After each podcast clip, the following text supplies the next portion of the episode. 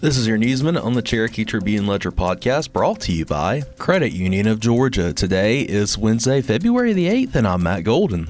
Cherokee County Fire and Emergency Service will host a push in ceremony February 16th for the organization's new fire engines, engines 16 and 11.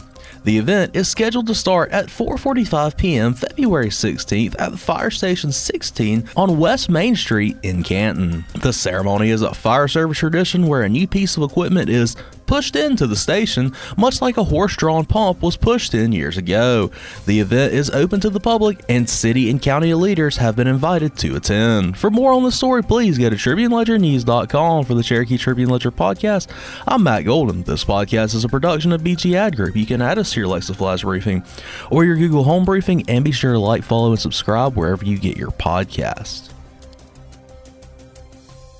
You deserve better than your bank. Better service, better rates, better solutions. Now is the perfect time to make the switch to Credit Union of Georgia, the better way to bank. Credit Union of Georgia is a homegrown, not for profit cooperative that will provide you with personalized customer service, a network of more than 30,000 accessible ATMs across the country, and convenient locations right here in Cherokee County, including the brand new Hickory Flat branch. Become a member today or apply for a loan online at cuofga.org.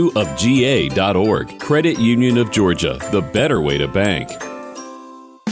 Engineered Solutions of Georgia. We guarantee a stable, dry foundation. With over 30 years of experience and a lifetime of support, residential and commercial. Hey, we do it